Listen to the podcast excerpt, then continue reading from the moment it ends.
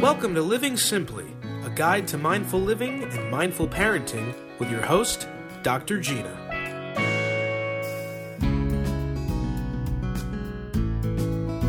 Hey, everybody, welcome back to Living Simply with Dr. Gina. Dr. Gina, how's it going in Canada today? It's going freezing cold, but very nice and bright. So it's really nice. awesome. And we have Crystal in Colorado back with us. Crystal, how are you in Colorado? I'm doing well. It's actually uh, it's going to be in the 50s today, but snow on Sunday, so I'm enjoying the warm weather while I can. Awesome.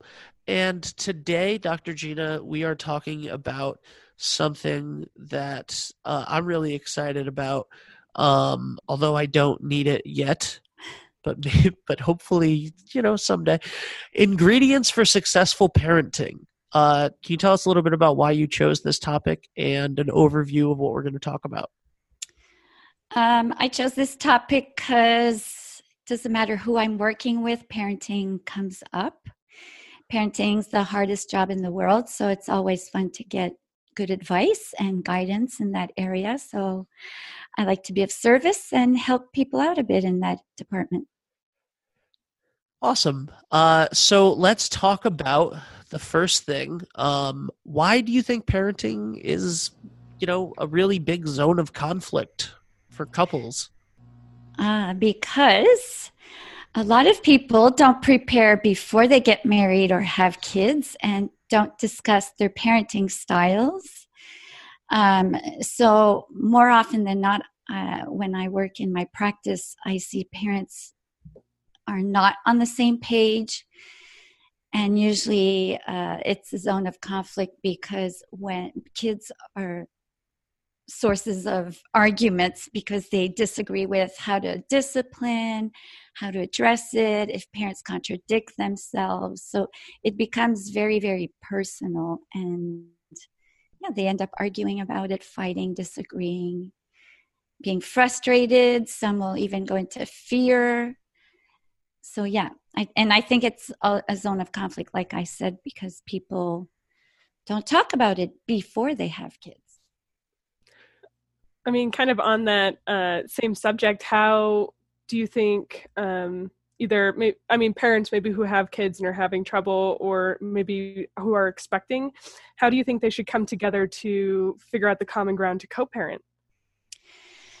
So that's a good term. So, first, co parenting means you're collaborating with each other, whereas uh, I think we've talked about this before. Parallel parenting is they parent independently and they don't consult each other. So, a big way to consult is to both parents get clear on their values. So, parenting is not just about tips and tricks and discipline, it's looking at the end in mind and thinking, what kind of grown ups do I, I want these little ones to become? And then connect it to your values, what matters to you, and then you decide what are your family rules and rituals and habits you want to instill based on your values. And then that makes it a lot easier as a starting point. Yeah. Uh what would you makes say sense? is yeah it makes a lot of sense crystal. Yeah. Well i was just gonna i was wondering i i imagine most people don't put a lot of thought into their to their values. Are there any tips for kind of going deep and and figuring that out? Yeah, we we have a whole episode on that, and I'm I'm working on that right now. So basically, there's there's a lot of books on um, addressing your values, whether it's in the business world or in your personal life, but it's usually part of the bigger picture of books. So it's hard to find a book only on personal values, but basically getting clear on what you want to give your life, how you want to give your life direction. So, values are not goals, they're a way of being every day. So, uh, behaviors you want um, to have on a day to day basis. So, sometimes we help people clarify, clarify four or five main values and then that will dictate uh, their behaviors. Makes sense. I know it's a, a brief answer to a more complicated question, but No, and the and there's a full there's a full Right. episode uh about it, um, and I'm sure that we're going to talk about it many, many, many more times in the future.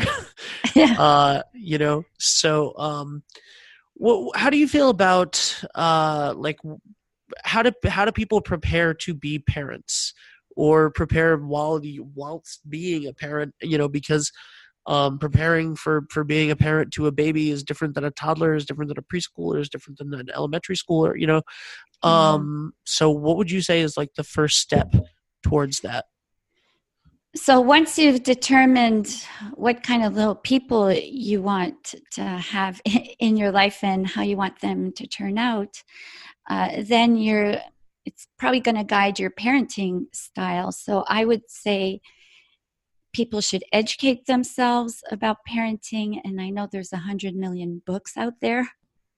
But um, if I could narrow it down, is educate yourself especially about attachment because that's the foundation for the kids the rest of their life and so how to promote a successful and secure attachment between you and your child. Um, books on conscious parenting positive parenting parenting with presence and basically attachment parenting i think are re- a really really good place to start as opposed to looking for tips and tricks because then you're constantly going to need new tips and tricks. So if you work on the foundation of the relationship and you build a strong relationship it's a lot easier to get compliance to get them to respect you and listen to you because there's a trusting relationship between the parent and the child. Can you expand a little bit more on attachment, um, what healthy attachment looks like? And, you know, you don't have to go super in depth because I guarantee now that that's going to be its own episode uh, where you can talk about it at length. But um, can you just give us a little bit uh, more behind the curtain of, of what you mean when you're talking about attachment? Because I think we think of attachment a lot of times in negative terms Um, only. Yeah, so attach, attachment um, is the connection between the parent and the child. So there's different kinds of attachment. So the one we strive for is a secure attachment. Then um, there's anxious attachment, avoidant attachment. So depending on your parenting, you will create one or, or the other. So if if you're not consistently present um, with your child, you're there sometimes, you're not there all some of the time, it can promote uh, insecure and anxious attachment. And a parent who's more could be abusive, who's not present, more neglectful, can promote more uh, insecure attachment, um, insecure avoidant attachment. So these are the kids that literally shut down from their emotions to survive. And by present, do you mean physical, physically present, or emotionally present, or both?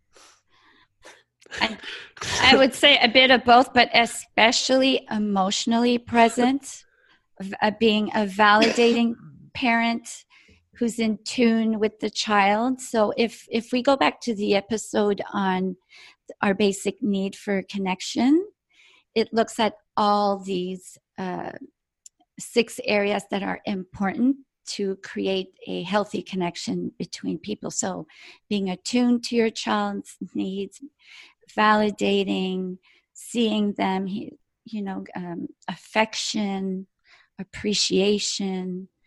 Um, so, yeah, parenting with presence. It's not just about being physically there because the child could be physically next to you and you totally ignore it and dismiss them. I'm curious, um, kind of how this plays out in um, discipline too, as well. You know, because you don't.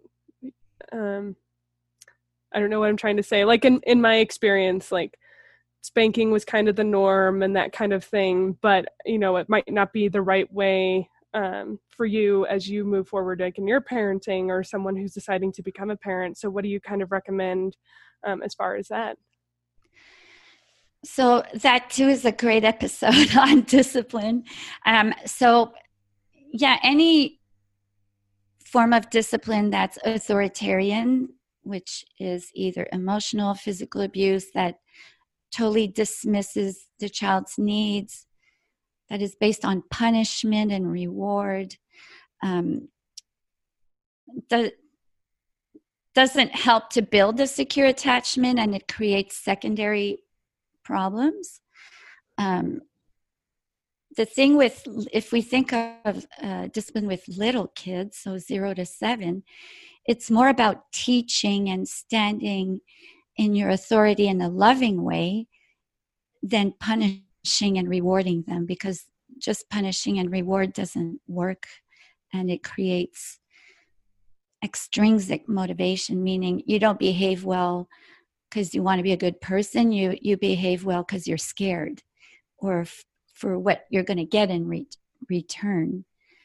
So d- discipline i believe more in the kind of discipline that's um, adapted to the age of the child as opposed to one trick one size fits all for everybody and how i mean how would you go into like authoritative um parenting? So it's i guess more standing firm and standing in your values and teaching your child from that kind of perspective? Yeah so authoritative versus authoritarian. So authoritarian would be like a dictatorship. So it's a one way street. You do it this way because i said so and I, I don't care what you think. And um, I don't need to tell you why I do what I do. So the authoritative parent is still in charge, still has the last word, but will consider the child's needs and uh, developmental stage. And uh, it doesn't mean they're going to negotiate because there's times and ages to negotiate, but um, there's more open communication. But the parent still stand strong without being scary and authoritarian. Spe- speaking of the different ages and the different levels of child development that we've talked about now a couple times, um, you know, do you think that uh, parents should, or, or do you think that parents do put too much pressure on themselves to like already know what's coming next bef- instead of like re-educating themselves every step of the way or how do you, how do you think people should um, deal with uh, or one way people would be able to uh, you know know the next stage of development uh, you know with with their child? So because parenting can be so daunting and overwhelming I I would say it's like a car. Don't read the user's manual of your the car you're going to have in 10 years. Use the manual about the car you're driving right now. so that's a bit a, like That's a great point. I should do that. Um, that explains a lot of things that are wrong with my Hyundai right now. I should stop using the Mercedes Benz manual. Yeah. Good point. Um uh, I, you had me on a tangent thinking of something else. I lost track of oh, your I'm so question. sorry. I'm so okay. sorry. Do you mean, oh yeah, developmental. So you know, like when women are pregnant, they read the book "What to Expect When You're Expecting," and they read every minute what's happening. Well, sometimes once the baby's born, that goes all out the window.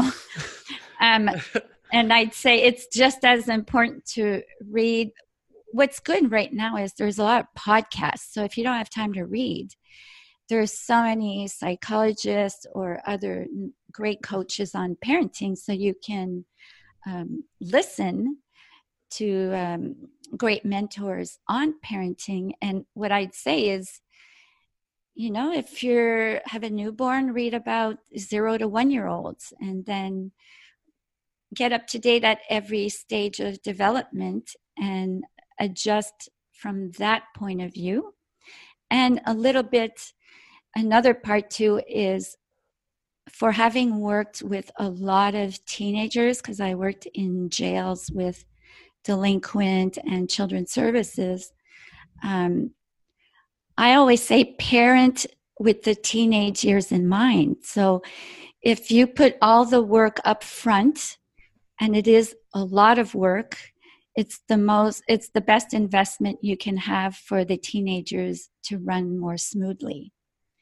Um, because what i've noticed parents do is little kids 0 to 10 have free reign. They have all these choices. They can do whatever they want. And the minute they hit the teenage years parents put put the brakes.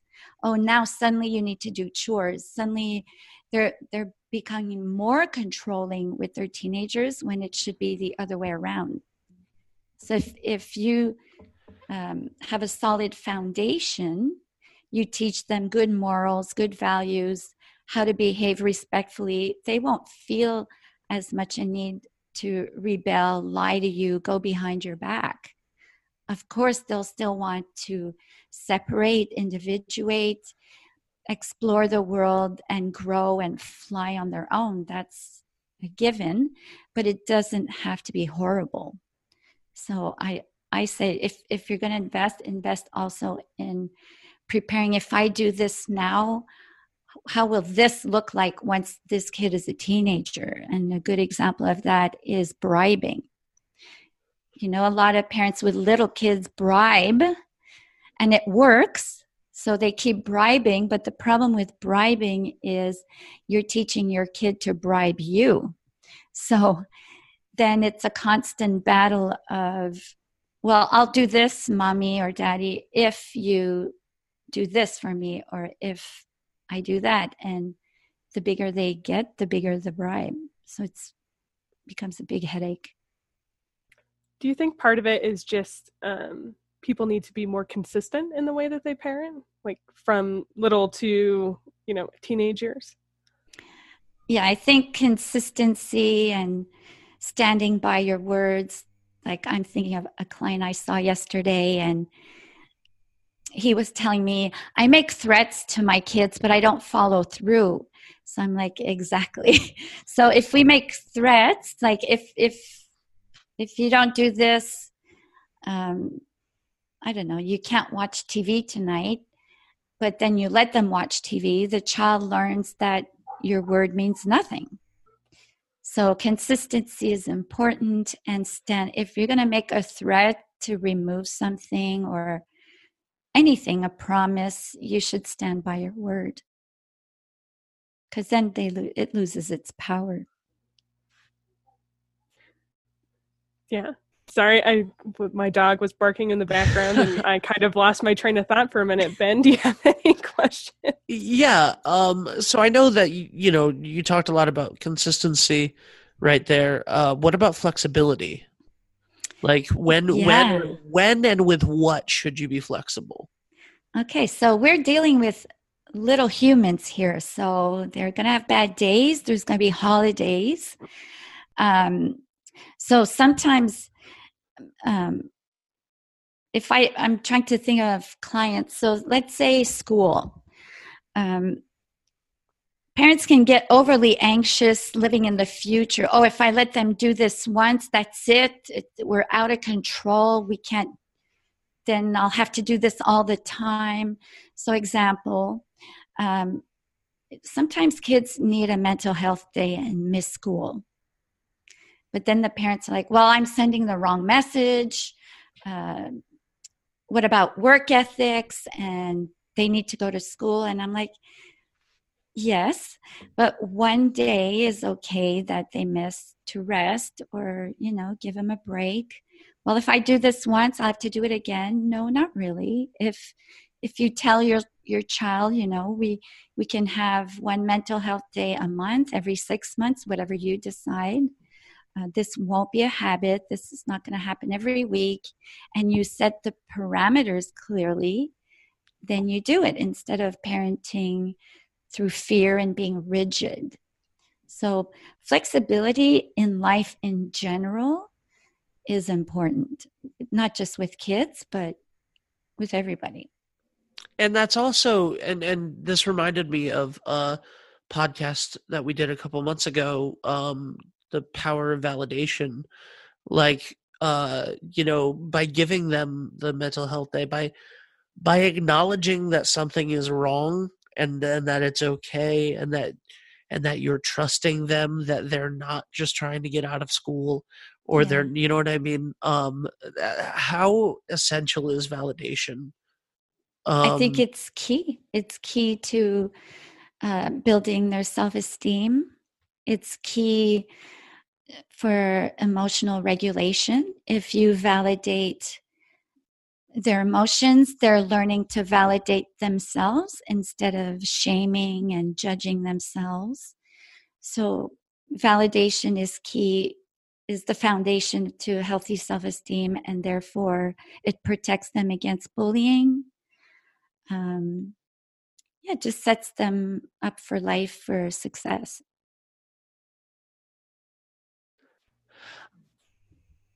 I, ben and I both tried to talk at the same time.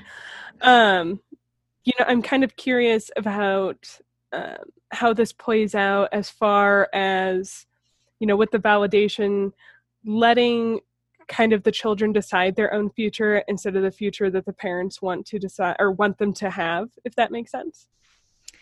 Yeah, so that's basically I when I work with parents, I tell them you can't force your agenda on your kids, right? You, again, if you parent from your values, and your values are not about hurting themselves or someone else, um, you give them all the tools to succeed in life. You also have to trust that they have their own path. And if you had a dream of becoming I don't know, successful lawyer or a singer. It's it's not there they're not there to live out your dreams and your hopes. You can talk about your hopes and dreams for them, but in the end they need to go on their own path. It's not their responsibility to fulfill our dreams. Cuz I see that a lot like kids especially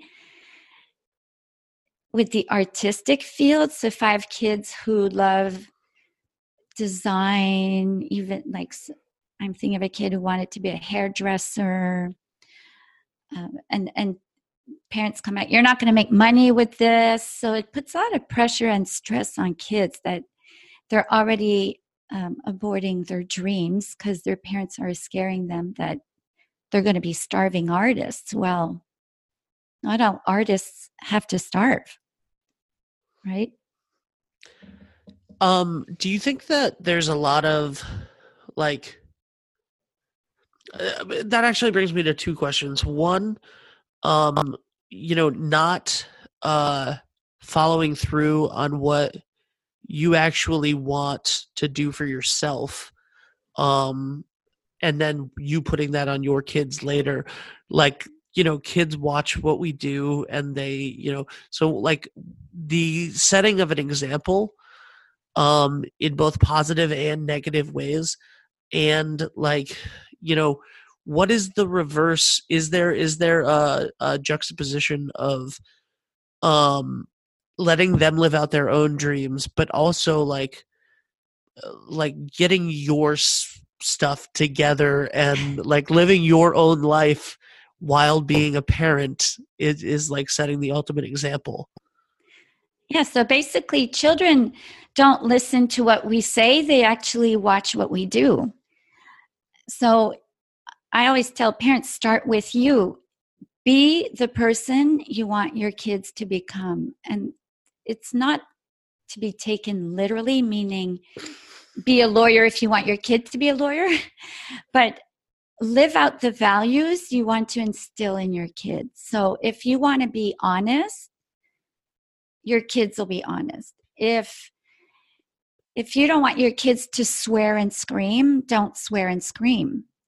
Um, if you want your kids to work out, do exercise, and not be couch potatoes, well, you need to get up and move yourself, right? So if you want your kids to start a project or even if it's just for fun, doesn't have to be for school, and finish what they start. Well, you need to start and finish what you do. So you want to model what you want to see in your children without it being literal, meaning the job, the color of your hair, or the way you look and you dress. It's more behavior wise. You want to model uh, behavior. And then um, it's easier to get through to them than act one way and then say, basically, don't do what I do, do what I say. It's not going to work it's also like giving yourself fuel right like because you're coming from a from a place of fulfillment that you wouldn't necessarily be coming from if you weren't being the person that you wanted them to be. Like, if you're not putting any energy on yourself as the parent, if you don't have, you know, your not your ducks in a row, not that everybody needs to have everything figured out, mm-hmm. but like if you're not doing your best or you're not doing whatever it is that, that you need to be doing, um, you're drained and yeah. your your your cup is empty and you have nothing to give the child yeah you literally have to make self-care a priority so you need to take care of you first so that you can be fully present for your child because exactly that if you're exhausted you'll be impatient you'll scream you'll rush you'll get them. rid of them you'll yep. rush them you'll be like ah, just stuff them in front of the tv i'm exhausted doesn't mean you can never do that but if you're always running on empty you're not present to your child and that impacts the relationship it impacts everything.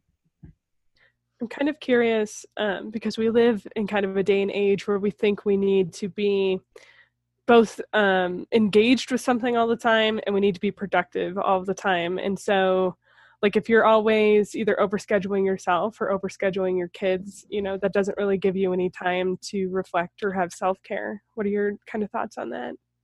Yeah i think um, kids are overscheduled. They're doing too much. They're in school all day. So it, it takes a lot of their energy to be in school all day. And then they have to rush home eat in a rush go to a sport uh, then go to a piano lesson. They never ever have a break. So some kids thrive on that. But what I've also seen is then I see them as young adults. So especially kids who've been competitive since they're little. And now suddenly they have downtime and, and they're antsy. They they get anxious. They don't know what to do because they've never had to be present. So suddenly they're alone with themselves and they don't know what to do because they're busy all the time. So when you're busy all the time, for us as well, we don't have time to check in. How am I doing? Do I like what I'm doing? Am I fulfilled? So yeah, overscheduling kids can for some cause a lot of anxiety, a lot of stress. Then you see acting out and then the parents don't understand. And the other flip side to that too is kids need time of boredom so that creativity can kick in.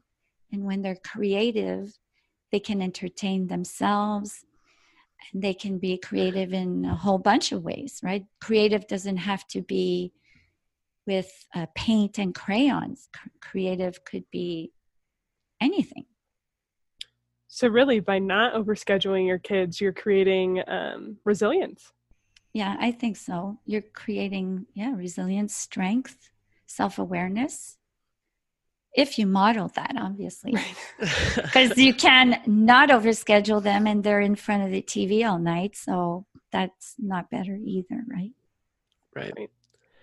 And, um, you know, sometimes they just need time to be a kid and to like my my favorite memories of childhood are and the things that I long for now in my early 30s are like the days when I had absolutely nothing to do and I was just at my house like looking for like creating like anything and you know making little games with myself throwing a throwing a ball against the wall or like you know, playing football in the backyard literally by myself because I was the only kid, you know, or or or anything like those were my favorite days and I and Yeah. I and I really like that.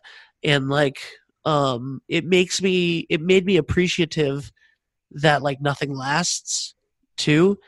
So like I you know, I want to give the the kid like a time to enjoy what's happening right in this moment. Um I'm not a parent, but uh I do spend a ton of time with my best friend's little boy and um a couple weeks ago uh I was putting him to bed and uh I was like, "Hey, where's your stuffed animal that you've had since literally day 1?" And he's going to be 5 soon and he um he was like, "Oh, I I don't know." And I'm like, "She's always in bed. Where is she?" And she had fallen next to the bed. And I went, "You don't care?" And he was like, "No." And I was like, "But she's your best friend." And he goes, "I don't care. I'll put her with the rest of the stuffed animals. I don't need to sleep with her anymore." And I was like, "What?" are you sure? And he was like, yeah. And then he walked over and I was like, hold on, let me, I have to film this for your mom. And uh, he literally just went, see ya, and stuffed animal in the bin with all the other stuffed animals, and then jumped on his bed and was like, okay, story time, please. And I was like, A, I was like so sad because I was like mourning mm-hmm. his his toddler Babyhood. yeah his babyhood and i was also like i'm really glad that i consciously took so much time to be present in all of those nap times and bedtimes and like to go like i know this isn't going to last i know this isn't going to last so like I, I was really sure to enjoy those moments when they were there because Yeah. when he got when he got potty trained after like a week i was like i kind of missed the moments where i was changing his diaper Yeah. it was a nice little reset in our day whatever was happening we had to stop for a minute and like look at each other. And you know like i so since that moment on i was like oh nothing. And because of that like no tantrum ever bothers me anymore or anything because i'm like it's going to be over in two minutes. Yeah. Nothing less yeah. Good, good or bad. right. Uh what like what what level what level of what ingredient is that in this mixture that we're talking about that is parenting the impermanence as you've called it I think it's very important in, in life in general and especially with parenting because if we realize nothing lasts, um, we might prioritize things differently. So when when parents complain about things little ones do, I'm like, you know, when they'll be bigger, you're going to miss this. So be aware that this stage has an end. And when they grow and they won't need you anymore, and they'll go, No, leave me alone. It's going to ache at your heart and you're going to miss these moments. So it forces us, like you said, to be present because you'll be like, maybe today will be the last day. Like I remember when I used to carry Beatrice on my back upstairs and she was getting heavy and every day i was like this might be her last day that i do this. Um, and little things like that i'm like oh she's nearing the end of this. This could be a last. So um, i cherish those moments because we need to let them go and being a parent is constantly grieving right when as a mom, you grieve when they're not in your belly anymore because that's a special moment. And then when you stop nursing them, and then when they go to school, there's it's always new beginnings and it's always an ending. So we have we bring them in this world to learn to let them go. So when we realize that, difficult moments become more bearable. all I can think of is a uh, song lyric that is every new beginning comes from some other beginning's end. Yeah. Yeah, it is. It's pretty. what about when we screw up uh, you know, everybody no. every, everybody makes mistakes, and parents do too. How do you think that uh, parents should deal directly with their children when you are the person that has screwed up? I say these are wonderful opportunities to teach your kids that none of us are perfect. We're all human. And um, we own up to our mistakes and we talk about them out loud and we show self acceptance, self compassion, self forgiveness so that your kid can do the same with him or herself. And then, if so, that's if you screw up in general, so in your life, whatever.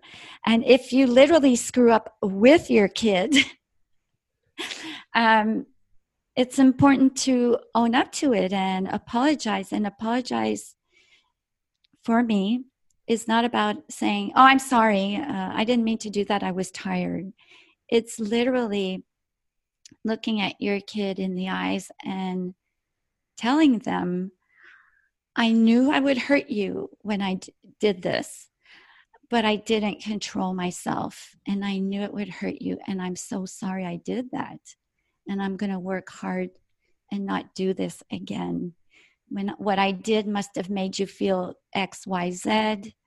So that's a true apology when you really validate the other side and own up that we know what we're doing when we screw up. We just choose not to control ourselves.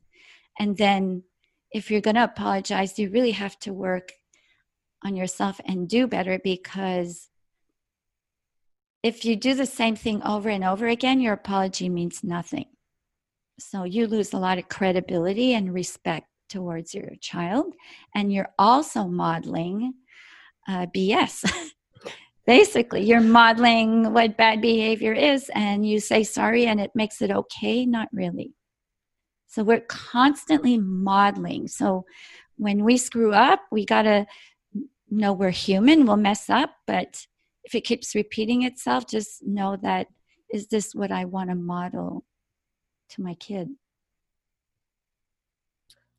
I mean, that's a lot about making tiny humans and I, I um I live with my brother and my niece and it kind of makes me rethink some of my interactions too. Like I always mm-hmm. try to apologize, but I'm like maybe I I need to rethink that apology when I do screw something up yeah there's it's it's um even when parents teach their kids when kids mess up and they go go apologize to the neighbor. It's such an abstract concept. Go apologize. Go say you're sorry.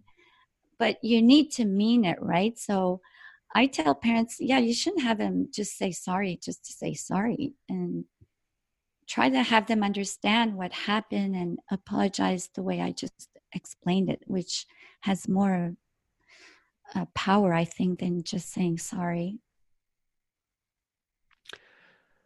I think um, maybe the the right way to end the last the last kind of bullet point to end on would be um, you talked earlier about parenting values uh, almost as like a family mission statement. Um, what would you so so like can you uh can you give us a little this is the last ingredient that we have for the episode of what is what what kind of values are you talking about for parents and for kids and and and how does somebody set their own family value set so you want to ask yourself what kind of parent do you want to be how do you want to show up for your kids uh, what kind of discipline do you want to instill in your family? Um, how do I want to validate my children? How do I want to co parent? And become clear in all domains of your life, whether because you're a role model. So, how am I going to role model spending money, um, volunteering, taking care of the environment? So, get clear on important domains of your life, how you want to show up as a human being so that your kids can model it and then you can teach it.